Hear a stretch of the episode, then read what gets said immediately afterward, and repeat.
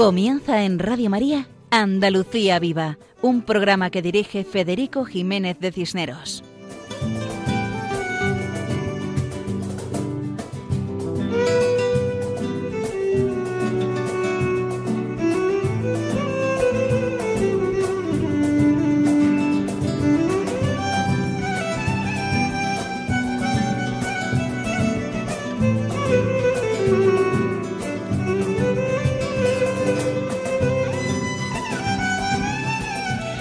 Cordial saludo para todos los que nos escuchan.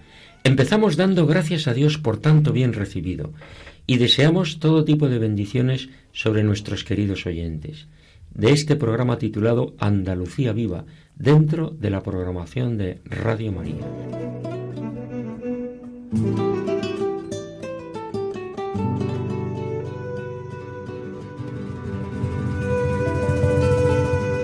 Este es un programa quincenal, como muy bien saben, que se emite los lunes alternos a la una de la madrugada, las cero horas en el archipiélago canario.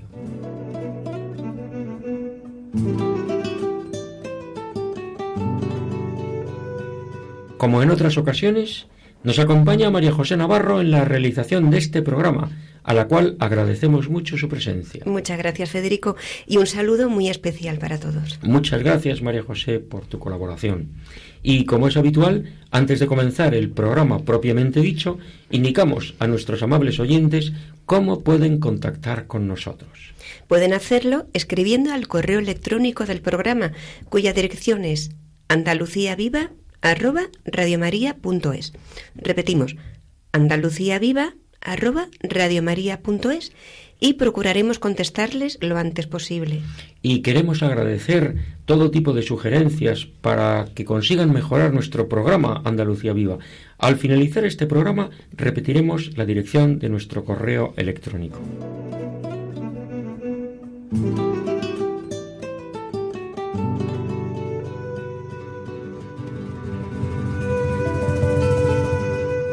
Comenzamos esta edición de nuestro programa con la frase del programa, una idea con fuerza para reflexión de nuestros oyentes, con la finalidad de que nos acerque más al trato con Dios y a la entrega a nuestro prójimo.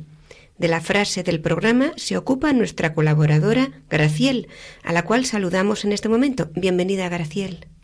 Bien hallados todos, muchísimas gracias por esta oportunidad y, un saludo muy afectuoso a todos los oyentes de Radio María.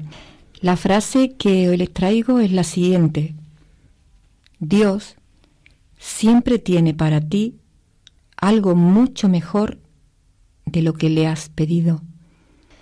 Esta frase escueta eh, nos indica que la esperanza es, como no, una gran virtud, una virtud teologal que si sabemos echar mano de ella siempre vamos a ser sorprendidos por, porque aquello que pidamos a Dios nunca va a ser ni mucho menos lo que después Él nos va a conceder en grandeza. Siempre va a ser mucho mayor aquello que Él nos, conceda, aunque en algunas ocasiones, en muchas o casi en todas, nos sorprenda porque quizás sea distinto.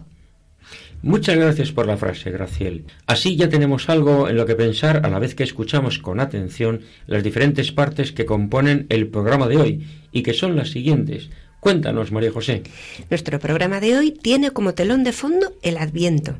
Esas semanas tan llenas de sentido, de esperanza, de espera y de preparación para la Navidad, y está compuesto de las habituales secciones dedicadas a nombres, conventos, cooperativas, poesías, santos y música.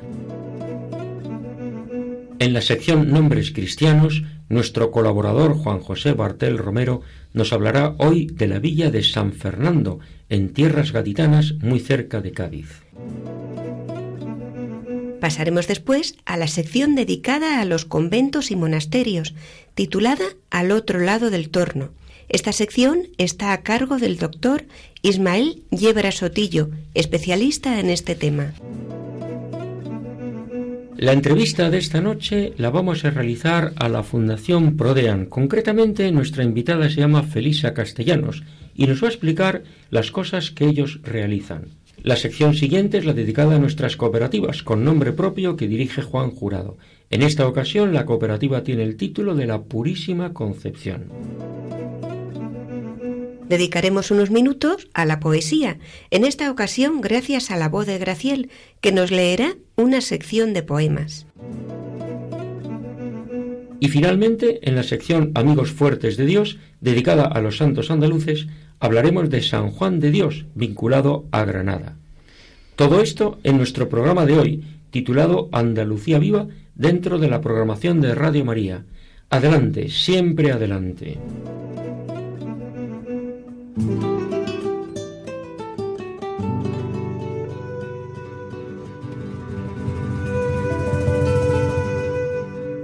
Comenzamos entonces con la sección Nombres Cristianos. Hoy nuestro colaborador Juan José Bartel Romero nos acercará a la villa de San Fernando, en Cádiz. Adelante, Juan José. Hola, amigos de Radio María. Hoy, en nuestra unión de municipios andaluces con nombres cristianos, haremos mención de un santo rey, San Fernando. La ciudad de San Fernando se encuentra enclavada en el corazón de la bahía de Cádiz, rodeada por el Parque Natural Bahía de Cádiz, la antigua Isla de León, que toma su nombre actual tras la Guerra de la Independencia, al serle concedido por su valor en la defensa contra los franceses. Ofrece un interesante paisaje de marismas, salinas y dunas. La mayor parte del municipio se encuentra enclavada en la llamada Isla de León, característica por su escasa altitud y en la que destacan por altura el Cerro de los Mártires y el Cerro de Torre Alta. También pertenece a San Fernando el pequeño islote de Santipetri.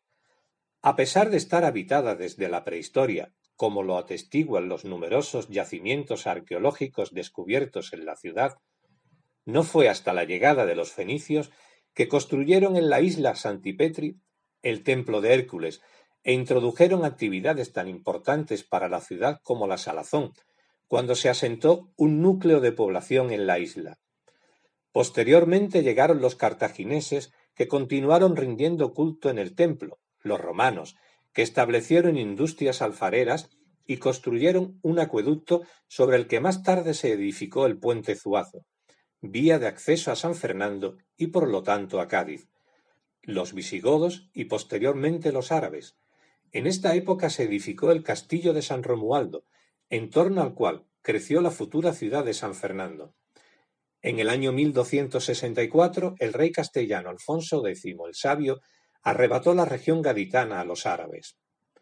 Tras la creación del Real Carenero, durante el reinado de los reyes católicos, se inicia un periodo de bonanza para la localidad, favorecido por el intercambio comercial con América.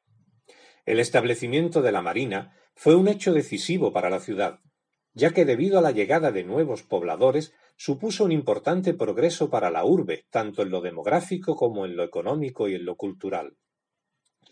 A los militares se le debe buena parte de los monumentos isleños, el Real Instituto y Observatorio de la Armada, que da la hora oficial en España, el Arsenal de la Carraca y el Panteón de Marinos Ilustres, entre otros. Su Museo Naval da constancia de la importancia de la isla en esta materia. Durante los siglos XVI, XVII y XVIII se edificaron otros importantes edificios de lo que por entonces era una villa. La imponente casa consistorial, una de las más grandes de España, la mayor parte de las iglesias, entre la que destacan la iglesia mayor, la iglesia del Calme y la iglesia de San Francisco, y por supuesto el Real Teatro de las Cortes. Y es en el Teatro de las Cortes, por aquel entonces llamado teatro cómico, donde tuvo lugar el acontecimiento más importante de la historia de San Fernando, acaecido a principios del siglo XIX, durante la Guerra de Independencia Española, la redacción de la Constitución Española de 1812. Durante el periodo que va desde septiembre de 1810 hasta febrero de 1811, mientras la isla de León era sitiada por las tropas napoleónicas, y era, junto con Cádiz, el único bastión de la resistencia española frente al invasor. Se reunieron en este teatro de comedias los diputados que elaboraron el texto constitucional que finalmente se promulgó en Cádiz y, por lo tanto, la capitalidad de España se situó en San Fernando. Gracias a este hecho, la localidad obtuvo el título de ciudad y el nombre de San Fernando, en honor al entonces monarca Fernando VII. El siglo XX, el siglo XX comienza con un periodo oscuro para la economía isleña, debido a la crisis de la industria naval. Este hecho propició el cierre temporal de los astilleros de la Carraca. Además, a la crisis naval se unieron las de las Salinas y las Almadrabas, actividades que perdieron su anterior importancia y que ya no recuperaron. Los dos sucesos de más importancia para la ciudad en la primera mitad del siglo XX fueron la construcción de la nueva sede de la Capitanía General en 1917 y el establecimiento en el Arsenal de la Carraca en 1942 de la empresa nacional Bazán.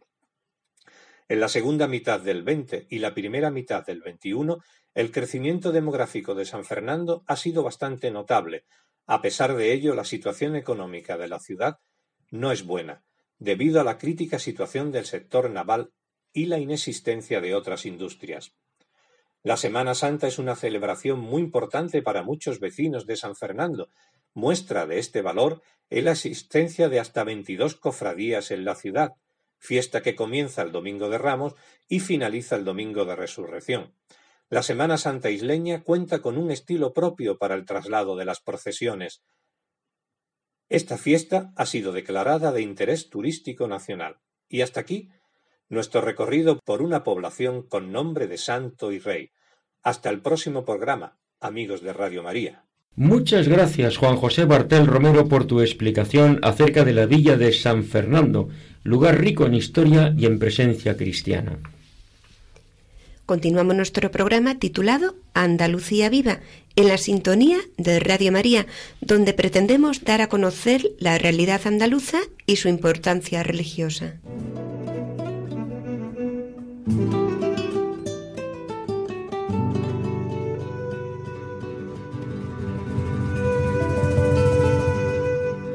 esta ocasión tenemos con nosotros a Felisa Castellanos de la Fundación Prodeán, que tiene su campo de actuación en Andalucía principalmente.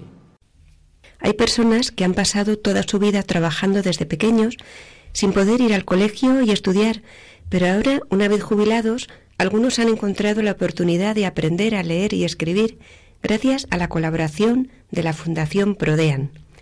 Para hablarnos de este proyecto y de otros muchos que lleva la Fundación, tenemos con nosotros a Felisa Castellanos, responsable de Relaciones Institucionales. Bienvenida, Felisa. Muchas gracias, María José, y gracias por invitarme a este programa. Cuéntanos, ¿qué es la Fundación Prodean? La Fundación Prodean es una fundación que nace en Sevilla en el año 1990 y su finalidad es promover proyectos sociales en beneficio de la infancia, las mujeres y los mayores en el ámbito de Andalucía Occidental y Extremadura y también en países en vías de desarrollo. ¿Y mm, cuáles son los proyectos que está llevando a cabo actualmente? Pues mm, actualmente, eh, vamos a ver, por centrarnos, tenemos proyectos de infancia en el Hospital Virgen del Rocío, eh, en, Sevilla. acompañando a, los niños hospitalizados de larga duración, eh, prestando también un servicio de canguro y respiro familiar a, los padres que están allí con los niños. Este mismo proyecto lo tenemos en Córdoba y en Cádiz. Después trabajamos con niños de barriadas marginales en Torreblanca, prestando un refuerzo escolar. Torreblanca, Sevilla. Torreblanca, Sevilla. Y, en Los Pajaritos de Sevilla. También trabajamos en Las Moreras de Córdoba. Y, con mayores tenemos acompañamiento y atención en sus domicilios, eh, fomentando o prestándoles Mm, quizá lo que, la carencia mayor que tienen, que son pues mm, el acompañamiento. Las personas mayores hoy en día están muy solas. Y esto también lo hacemos en Jerez, en Cádiz, en Extremadura, en Córdoba y en Sevilla. Tenéis varios proyectos, pero vamos a centrarnos en uno.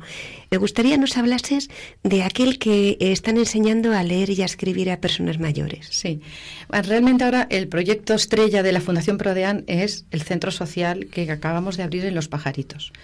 Eh, la Fundación lleva trabajando los pajaritos hace casi 20 años eh, en refuerzo escolar en el Colegio Safa Blanca Paloma y abrimos un centro muy cercano a los pajaritos porque no encontrábamos un local adecuado. Por rentabilizar el espacio, abrimos las mañanas para ayudar a personas mayores. Nuestra sorpresa fue que cuando ofertamos el programa de actividades, pues no ofertamos clases de alfabetización. En ningún momento podíamos pensar que personas de esa edad no sabían leer ni escribir.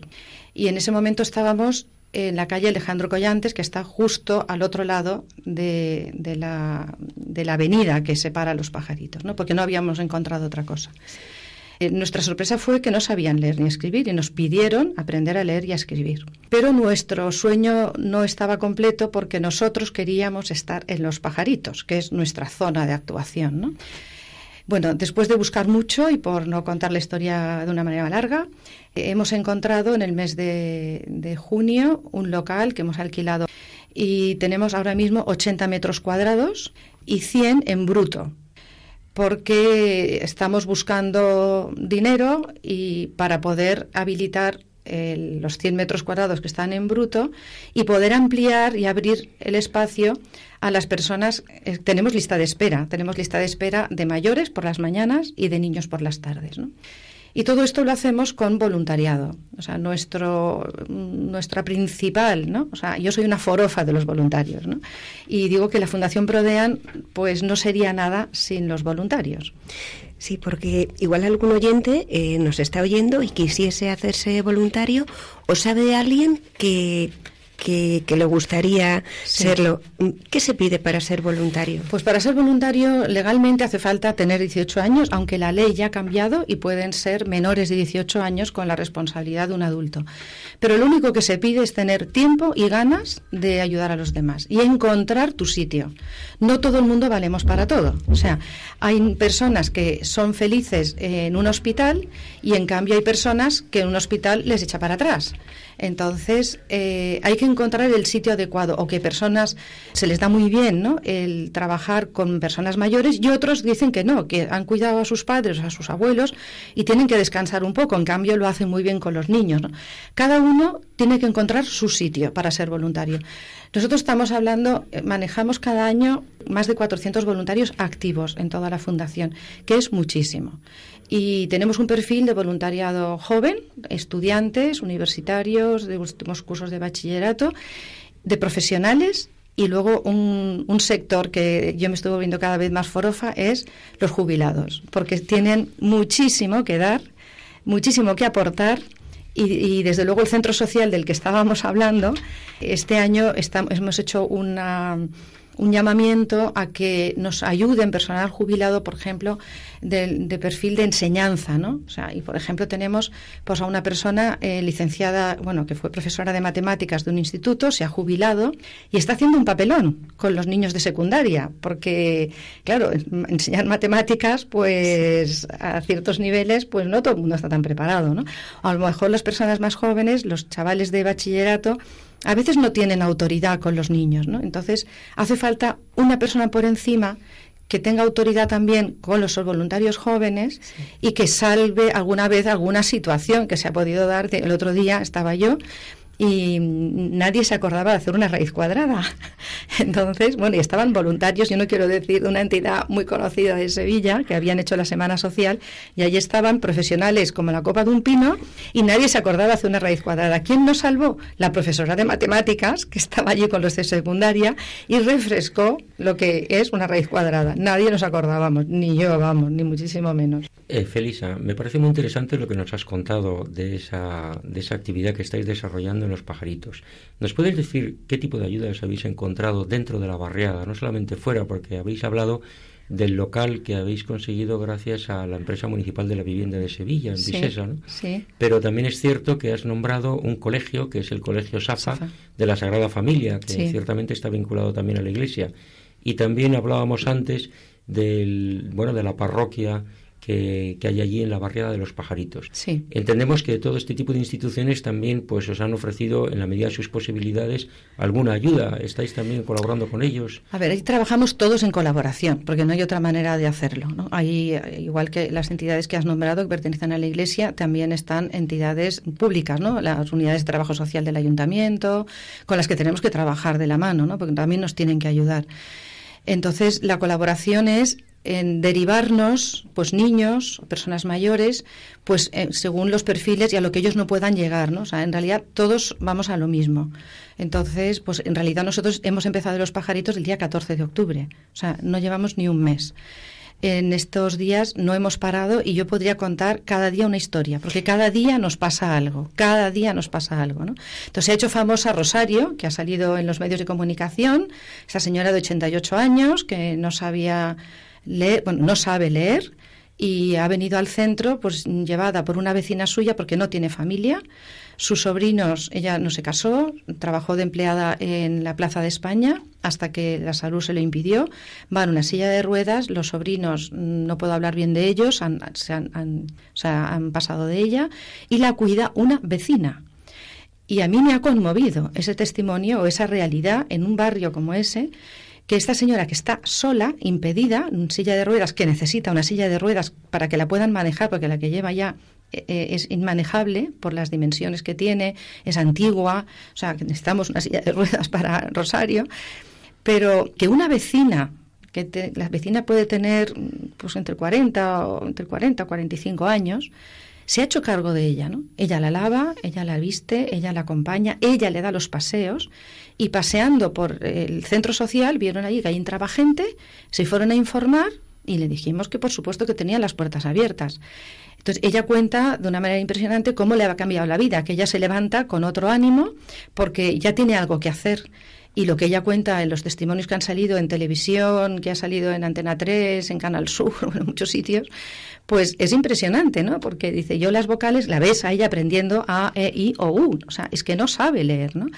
Y, ahora tenemos prevista una posible actividad para cumplir un pequeño sueño de ella, que es volver a la Plaza de España, donde ella ha trabajado tantos años, ir a visitarla. ¿no? Entonces vamos a preparar una actividad para llevar a los, a los mayores allí y que ella pueda volver ¿no? a su lugar de trabajo y desde un punto de vista también de disfrutar de ese entorno. ¿no? Que además ciertamente la Plaza de España es uno de los lugares más em, bonitos y más emblemáticos, emblemáticos de, la ciudad, efectivamente. Muchas gracias. ¿Alguna anécdota más tienes? Pues puedo contar. Eh, el otro día, digo que cada día nos pasa algo, ¿no? El otro día mm, apareció un señor de unos sesenta y tantos años y que venía andando desde Sevilla Este. ¿Sevilla eh, Este a qué distancia está más o menos? De lejísimos. De los pajaritos, pues imaginaros, los arcos hasta Sevilla Este, bueno, sé, pues una hora andando, quizá más, no lo sé, no lo sé calcular. Pero este señor, que es lo importante, este señor nació vivió y se crió en Los Pajaritos, en la calle Alondra, que él desde el centro donde, donde estamos nosotros veía su casa. Dice, estoy viendo mi casa. ¿no? Ellos vivieron, eran cinco hermanos y sus padres, en menos de 40 metros cuadrados. Entonces, él contó que él había tenido una infancia feliz, una vida feliz, que sus padres se ocuparon de ellos, de darle una educación, que estudiaban, por ejemplo, contó en la máquina de, coser de la antigua Singer, la cerraban y él en el sitio donde podía hacer los deberes y estudiar. ¿no? Bueno, cada hijo ha ido saliendo adelante y él salió adelante, estudió, tuvo su trabajo, se acaba de jubilar y ahora vive en Sevilla Este y se llevó de allí a su madre, que vive con él. Entonces, él vio el programa de televisión, vio el reportaje de ABC y dijo, yo tengo que ir a, tengo que ir a conocer quiénes son esta gente y qué hacen en los pajaritos, ¿no? Porque ahí quiero estar yo, o sea, ahí tengo que ayudar, va a venir de voluntario, ¿no? A la fundación. Esto es otra historia. Y puedo contar otra, si no luego me cortáis, pero que vale la pena. También apareció un día, a media mañana, un señor de unos 40 años con su mono de trabajo de Clece. Trabaja en una empresa como de mantenimiento, de limpieza. ¿no? De limpieza iba con su bocadillo, era la hora de su, de su desayuno. ¿no? Entonces, este también es un chaval que ha vivido en los pajaritos toda su vida, que mm, no tuvo una vida tan, tan feliz como, como el señor que acabo de contar, porque su padre no sabe nada de él y a él lo cría su madre y una abuela que los maltrataba. Entonces la madre se iba a trabajar y se quedaba a su cargo la abuela. La abuela les pegaba y cuando él salía del colegio tenía dos opciones, o irme a mi casa que me pegara la abuela o a la calle. Entonces yo me crié en la calle. Dejé de estudiar, carecía de interés, no tenía ninguna, ninguna ganas de estudiar y se perdió. Y luego él reflexionó y dijo, yo tengo que hacer algo en la vida. Se sacó un graduado escolar y hoy está trabajando como empleado en CLECE. También este va a ser voluntario de la fundación. Ah, Entonces digo que llevamos desde el día 14 de octubre allí, pero que cada día nos pasan cosas pues muy gratificantes, ¿no? O sea, pensamos que estamos empezando, necesitamos la colaboración y la ayuda de mucha gente, tanto voluntarios, que seguimos necesitando gente porque todo lo hacemos con ellos, y luego la ayuda económica, evidentemente, sin lo que, para poder abrir los 100 metros cuadrados que todavía no podemos ampliar. Bueno, y para ponerse en contacto con vosotros, ¿dónde tendrían que hacerlo? Pues a través de la página web www.fundacionprodean.org.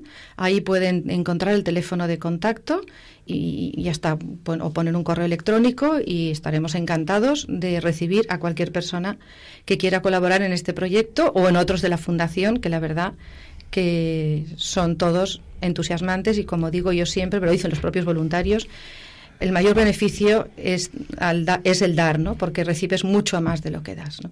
Pues muchas gracias, Felisa, y a la Fundación Prodean por estar hoy con nosotros y enseñarnos que aportando nuestro granito de arena podemos mejorar la vida de muchas personas. Gracias.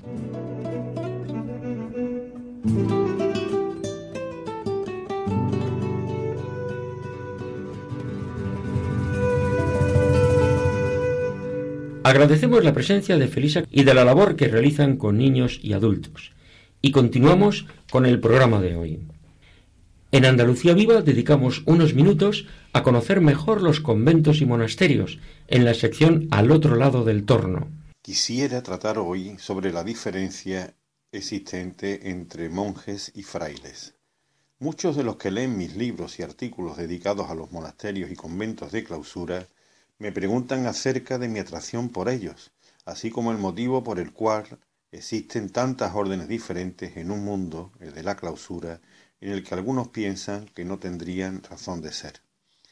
Contestar a la pregunta del porqué de mi interés por la vida contemplativa es algo que no sé explicar del todo. Siempre he sentido atracción por lugares aislados y solitarios, como los faros o las aldeas casi deshabitadas, tal vez en busca de esa paz exterior necesaria para conseguir la paz que realmente importa, la interior. En los monasterios he encontrado algo más, mucho más, una comunidad orante que siempre me ha demostrado un gran espíritu de acogida. La palabra monje deriva del griego monacos, solo. El prefijo mono en nuestro idioma significa eso, único, solitario, como por ejemplo monólogo, monotemático, monosílabo, el monje y la monja buscan en la soledad y en la oración contemplativa la manera más cercana y certera para acercarse al Creador. Alejados del tráfago y del ruido de la, les resulta más fácil dedicarse a la oración, sabedores de que se embarcan en un proyecto personal que al mismo tiempo es comunitario con los que han sentido la misma llamada y habitan su mismo espacio, sin olvidarse por ello que quede claro del resto de la sociedad. Los monjes buscan el aislamiento de las rutas de paso, de las aglomeraciones, de las ciudades, para gozar de la naturaleza y encontrar el entorno adecuado para la oración. Los recintos monásticos que habitan los monjes reciben el nombre de monasterio y suelen estar en lugares alejados, a veces incluso escarpados y difíciles de acceder.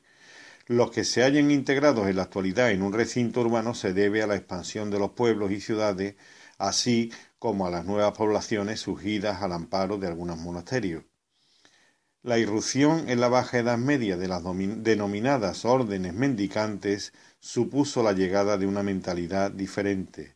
Franciscanos y dominicos, entre otros, más que aislarse, procuraban buscar a Dios y evangelizar desde la cercanía no sólo espiritual, sino también física al resto de los hombres. Por eso reciben el nombre de frailes, freires, término que deriva de la raíz frater, hermano. Los frailes buscan su asentamiento en las ciudades y pueblos cuyas manzanas de casa derivan también su nombre del latín conventum, agrupaciones de casas próximas entre sí en una villa o en un pequeño poblado.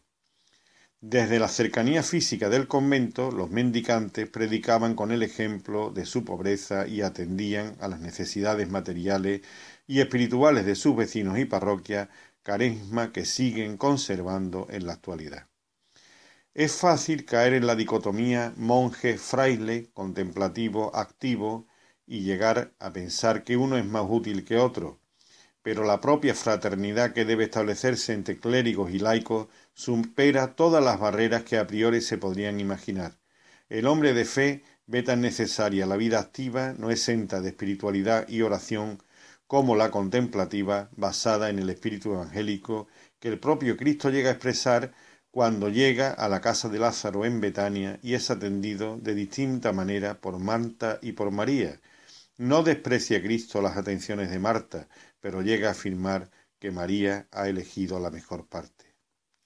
El monje y el fraile, el hombre, el hombre que sigue la llamada y habita en un monasterio o un convento, son complementarios y tan necesarios el uno como el otro. En sus diversos carismas todos han sentido y seguido la llamada de Dios.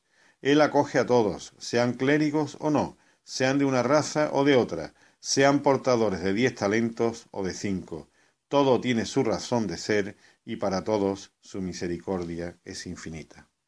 Nuestro agradecimiento a Ismael Yebra Sotillo, profundo conocedor de los conventos y monasterios, por su participación en el programa. Nos despedimos de él hasta la próxima ocasión. Muchas gracias.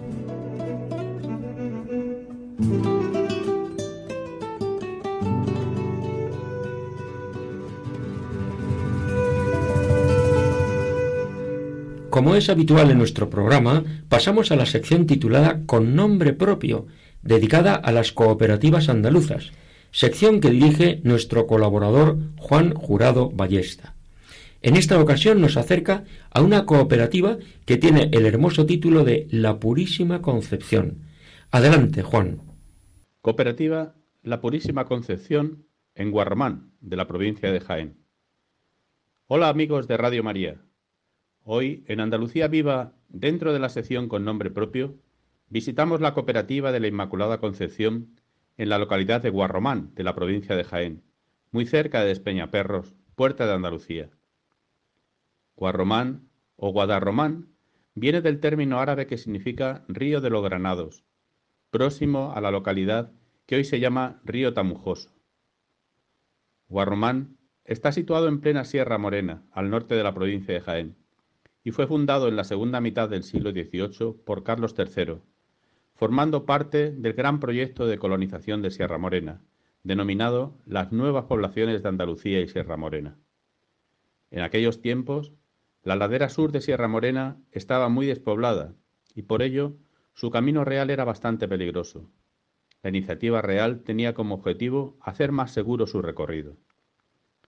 La capital de esas nuevas poblaciones se estableció en la Carolina, que debe su nombre al mismo rey Carlos III. Otras localidades fundadas en aquel momento, además de Guarromán, fueron Carboneros, Navas de Tolosa, Santa Elena, La Carlota, La Luisiana, Fuente Palmera, San Sebastián de los Ballesteros, hasta un total de quince feligresías, que así se llamaban, y además contaban con numerosas aldeas en sus proximidades, todas al norte de la provincia de Jaén, Córdoba y Sevilla. Hoy día es fácil encontrar en estos pueblos apellidos extranjeros, ojos claros y pelo rubio en los descendientes de aquellos primeros colonos. De acuerdo con lo previsto en la Real Cédula de Su Majestad de 1767, las nuevas poblaciones se constituyeron con 6.000 colonos católicos de origen alemán y flamenco. A cada vecino poblador se le concedieron 50 fanegas andaluzas de tierra de labor, es decir, más de 32 hectáreas y los utensilios necesarios, así como simiente para el primer año agrícola. A los artesanos se le facilitaron instrumentos para su trabajo y a todos ellos ganado para autoconsumo y para las labores del campo. Cada población contaba con iglesia, con habitación para el párroco, casa de concejo y cárcel, edificios para los usos espirituales y temporales de los pobladores, en palabras de la Real Cédula. En Guarromán que hoy tiene cerca de 3.000 habitantes, podemos contemplar bastante bien cuidadas estas edificaciones. el pósito de labradores para el almacén del grano cosechado, que actualmente es la biblioteca municipal, el Palacio del Intendente, que hoy es un hotel con encanto, y la Iglesia de la Inmaculada Concepción, que fue la primera parroquia construida en las nuevas poblaciones y el pasado 1 de septiembre celebró su 250 aniversario, con la presencia del obispo de Jaén, don Amadeo Rodríguez Magro, y del párroco de Guarromán, don Luis Juan Gallardo Anguita. El Día de la Inmaculada Concepción, que celebramos el 8 de diciembre, es una gran fiesta nacional. Y también es un día grande en muchas ciudades andaluzas. El ejemplo más claro es el de la línea de la Concepción, en la provincia de Cádiz. También es la patrona de Puente Genil y de Priego, en la provincia de Córdoba, de Alama de Almería y de Sorbas, en la provincia de Almería, de Alendín, en la provincia de Granada, de Pruna, de Morón de la Frontera, de Herrera, de Villanueva de la Iscal y de Castelleja de la Cuesta, en la provincia de Sevilla. La Inmaculada Concepción es también la patrona de las diócesis andaluzas de Huelva y de Asidonia Jerez. El día 8 de diciembre es un día grande en todas las nuevas poblaciones creadas por el rey Carlos III, cuya patrona es la Inmaculada Concepción, también en Guarromán.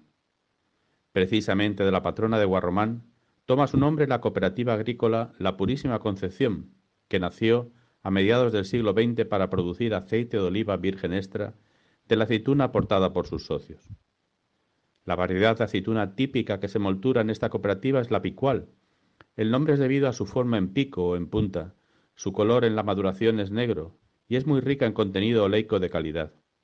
El aceite es aproximadamente el 27% de su peso. El aceite que produce la cooperativa de la Purísima Concepción, aceite de oliva virgen extra, es de un color amarillo lechoso, con un sabor ligeramente picante y amargo, con un olor frutal y es rico en antioxidantes muy nutritivo y aporta extraordinarios beneficios para nuestra salud. Saludamos a los 180 socios olivareros de la cooperativa, presidida durante tantos años por don Luciano Castaño, que llevan con orgullo en su denominación social el nombre de la Purísima Concepción. Esto les hace recordar la dimensión más profunda de su trabajo diario, les hace elevar la vista al cielo, donde la Purísima Concepción les protege e intercede continuamente ante su Hijo. Adiós amigos, os esperamos en nuestro próximo programa de Andalucía Viva. Muchas gracias a Juan Jurado Ballesta que nos ha explicado la cooperativa dedicada a la Purísima Concepción. Están escuchando Andalucía Viva dentro de la programación de Radio María, programa dedicado a las tierras y las gentes andaluzas para todos los oyentes.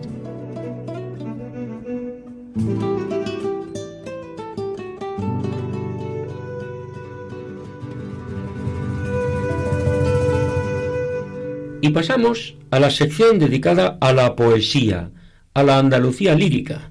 Bienvenida nuevamente y cuéntanos qué poemas has escogido. Pues en primer lugar he elegido el poema de José María Pemán titulado Yo te siento en la rosa. Yo te siento en la rosa. Tanto más grande siento yo mi alma cuanto son más pequeñas las cosas que la mueven. Hay esas almas lentas como animales hartos que van a ti pisando mansamente sobre el fango sonoro y necesitan para reconocerte la voz de la tormenta o la engolada frase inmensa y solemne. Señor, yo te siento en la rosa y en la nieve y en las ramas sin flores y en el plátano verde que sombras en el centro de la plaza, la fuente.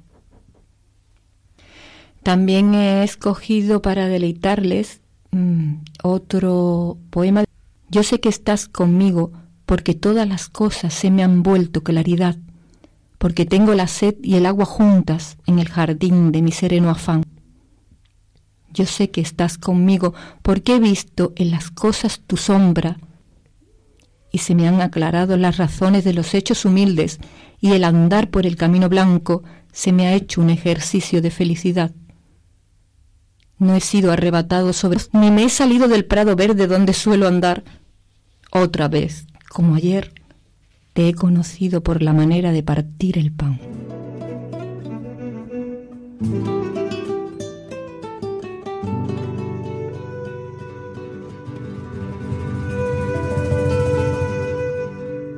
Y acabamos con estas poesías de preparación, de espera, de ilusión con un poema breve de un autor andaluz universal, Juan Ramón Jiménez, vinculado a Moguer, junto a Huelva, en la histórica zona del descubrimiento de América, y que fue Premio Nobel de Literatura. La poesía de Juan Ramón Jiménez se titula Jesús el Dulce viene. Jesús el Dulce viene. Las noches huelen a romero. Oh, qué pureza tiene la luna en el sendero. Palacios, catedrales, tienden la luz de sus cristales insomnes en la sombra dura y fría, mas la celeste melodía suena fuera, celeste primavera que la nieve al pasar blanda deshace y deja atrás eterna calma. Señor del cielo, nace esta vez en mi alma. Muchas gracias, Graciel, por las poesías que nos has traído y que nos ayudan a prepararnos mejor en este tiempo de espera. Precioso deseo, expresado tan bellamente por Juan Ramón Jiménez, en el que dice, Señor del cielo, nace esta vez en mi alma.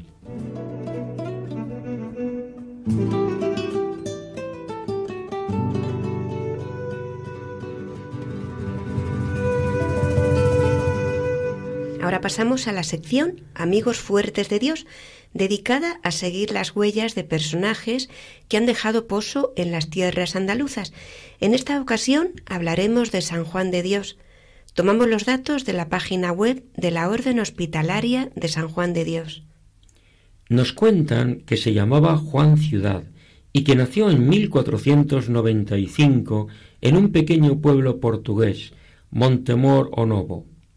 A comienzos del siglo XVI se traslada a Oropesa en Toledo, donde ejerce de pastor. Después será soldado de las tropas del emperador Carlos V en Europa y posteriormente regresó a Oropesa. Hasta los cuarenta años trabajó en diversos oficios. Ya hemos dicho que fue pastor y soldado, pero también albañil y librero. Estando en Granada, escuchó las predicaciones de San Juan de Ávila, el maestro Ávila, conocido como el apóstol de Andalucía, y cambió su vida. Era buena persona, pero se dirigió claramente a la santidad en el amor a Dios y en la entrega a los más desfavorecidos, en concreto enfermos. Su conversión religiosa y su enfervorizada opción por los más pobres le lleva a ser considerado como un loco por sus contemporáneos, por lo que es trasladado al Hospital Real de Granada, en el que Juan experimenta en su propia carne el duro trato que recibían los enfermos. Es entonces cuando nace la vocación de Juan de Dios de servir a los pobres más débiles, carentes incluso de la salud física y mental. Entre los años 1538 y 1539, Juan de Dios funda en Granada su primer hospital, un hospital revolucionario para su época, no sólo por el trato y calor humano que los enfermos reciben de Juan y sus compañeros, sino también por los criterios que introduce, innovadores en aquella época, como es la separación de los enfermos en atención al tipo de enfermedad y la atención a medidas higiénicas y de cuidados. Juan de Dios experimenta que los cristianos vivimos en comunidad y de la misma manera que la predicación del maestro Ávila cambió su corazón, a él y a otros muchos, su obra la fundamenta en una comunidad de creyentes. Juan de Dios muere el 8 de marzo de 1550 en Granada, pero su obra lleva adelante su carisma de entrega a los enfermos. Primero se llamó Congregación de los Hermanos de San Juan de Dios y después Orden Hospitalaria de San Juan de Dios. Y desde el siglo XVI se extiende por todas partes para atender a los enfermos. Y es tal su identificación con Granada, lugar de nacimiento de la orden, que en su escudo está la granada. Juan de Dios es beatificado en 1630 y canonizado en 1690. En 1886 es nombrado patrón de los hospitales y de los enfermos, y en 1930 de los enfermeros y sus asociaciones. también es patrón del cuerpo de bomberos, por su actuación durante la extinción de un incendio en el Hospital Real de Granada, del que consiguió sacar ilesos a cuantos enfermos se encontraban en su interior. La obra inicial de San Juan de Dios la podemos sintetizar en los siguientes seis puntos. Primero, sensibilidad cristiana. Desde una especial sensibilidad humano-cristiana y social sale al encuentro de las personas necesitadas. Segundo, universalidad. No pone condición alguna para su asistencia, actuando con absoluta universalidad. Todo necesitado tiene derecho a ser atendido. Tercero, asistencia adecuada. Desarrollo de una asistencia cualificada en la medida de sus posibilidades, incorporando criterios y métodos de atención pioneros en la época. Ello ha llevado a algunos historiadores a considerarlo uno de los creadores del hospital moderno. Cuarto, solidaridad. Solicitud de recursos a toda la sociedad sin distinción. Es una llamada a la solidaridad sin fronteras. Quinto, fraternidad. Aglutina a un grupo de personas que le ayudan, suplen y dan continuidad a su obra. Y sexto y último, dignidad. En todo ello, un hilo conductor claro la atención integral a las personas enfermas y necesitadas, respetando su dignidad y defendiendo sus derechos.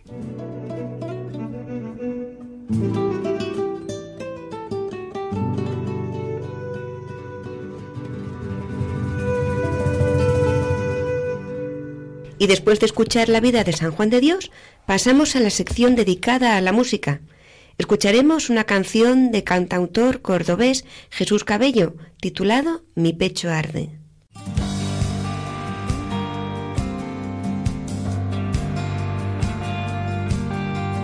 Vicios de la realidad que van tropezando con mi pequeñez y siento que pierdo y no quiero, no puedo seguir caminando. Busco donde reposar de tanta tormenta que mi corazón arrasa con fuerza el deseo primero de estar a tu lado. Necesito que me lleves en tus brazos. El espíritu vendrá, su calor me abrazará He soñado tantas veces que vivo navegando en su soplo. Este amor me salvará, es profundo como el mar. Mis latidos serán parte del río de su amor poderoso. De mi pecho está la tierra que espera el amanecer el pleno sentido del frío y del ruido que siembra el pecado. Siento la felicidad que espera el que lucha junto al Redentor, promesa de vida que brilla en la orilla después de la muerte. Será eterno el tesoro de tenerte. El espíritu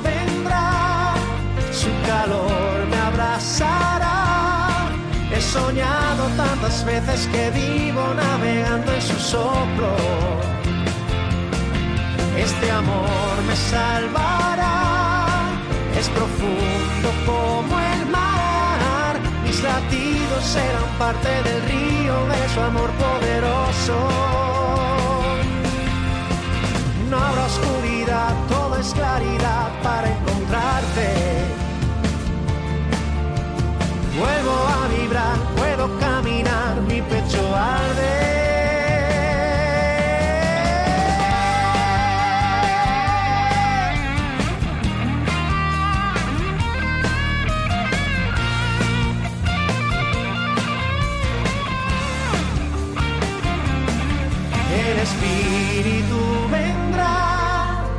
Calor me abrazará He soñado tantas veces que vivo navegando en su soplo.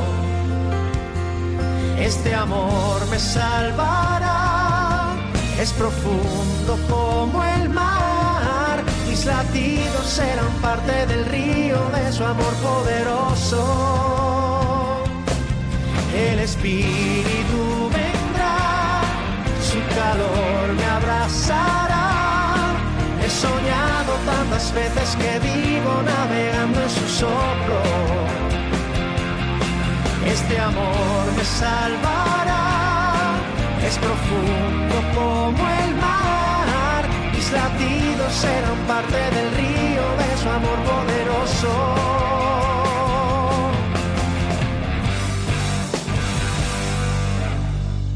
Muchas gracias al cantautor cordobés Jesús Cabello por su canción con mensaje titulada Mi pecho arde.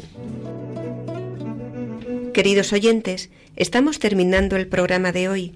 Antes de despedirnos, les repetimos nuestro correo electrónico para que puedan comunicarse con nosotros. Pueden escribirnos a la siguiente dirección: andaluciaviva@radiomaria.es. Repetimos: andaluciaviva radiomaria.es y les contestaremos con mucho gusto. Agradecemos todas las sugerencias. Les recordamos, gracias a nuestra colaboradora Graciel, la frase del programa de hoy, para que su reflexión nos ayude a amar más a Dios y a nuestros hermanos. Dios siempre tiene algo para ti mucho mejor de lo que le hayas pedido y despidiéndome ya de la audiencia de nuestro programa, y para avalar esto, esta frase que hoy hemos presentado para la meditación, me gustaría además tener la oportunidad de comentar un acto interesantísimo. Eh, se trata del sexto Congreso de Asociaciones de Academias de la Lengua Española y que tuvo el honor de contar con un espacio destinado a Santa Teresa de Jesús con la original puesta en escena de La lengua en pedazos obra teatral basada en la vida y obra de la santa, que como sabemos señala en el calendario el día reservado a rendir homenaje a las mujeres escritoras y que, bueno, pues no pudo faltar en este congreso que aglutinó a grandes académicos de la lengua española de todo el mundo y que contó en su clausura con la presencia de Su Majestad de los Reyes de España.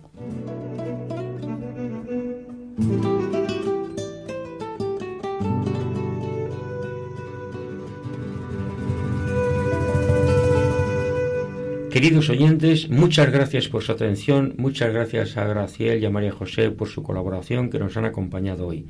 Desde Andalucía, tierra de acogida, tierra de María Santísima, reciban un saludo muy cordial de corazón y continúen con la sintonía de Radio María. Hasta el próximo programa, si Dios quiere.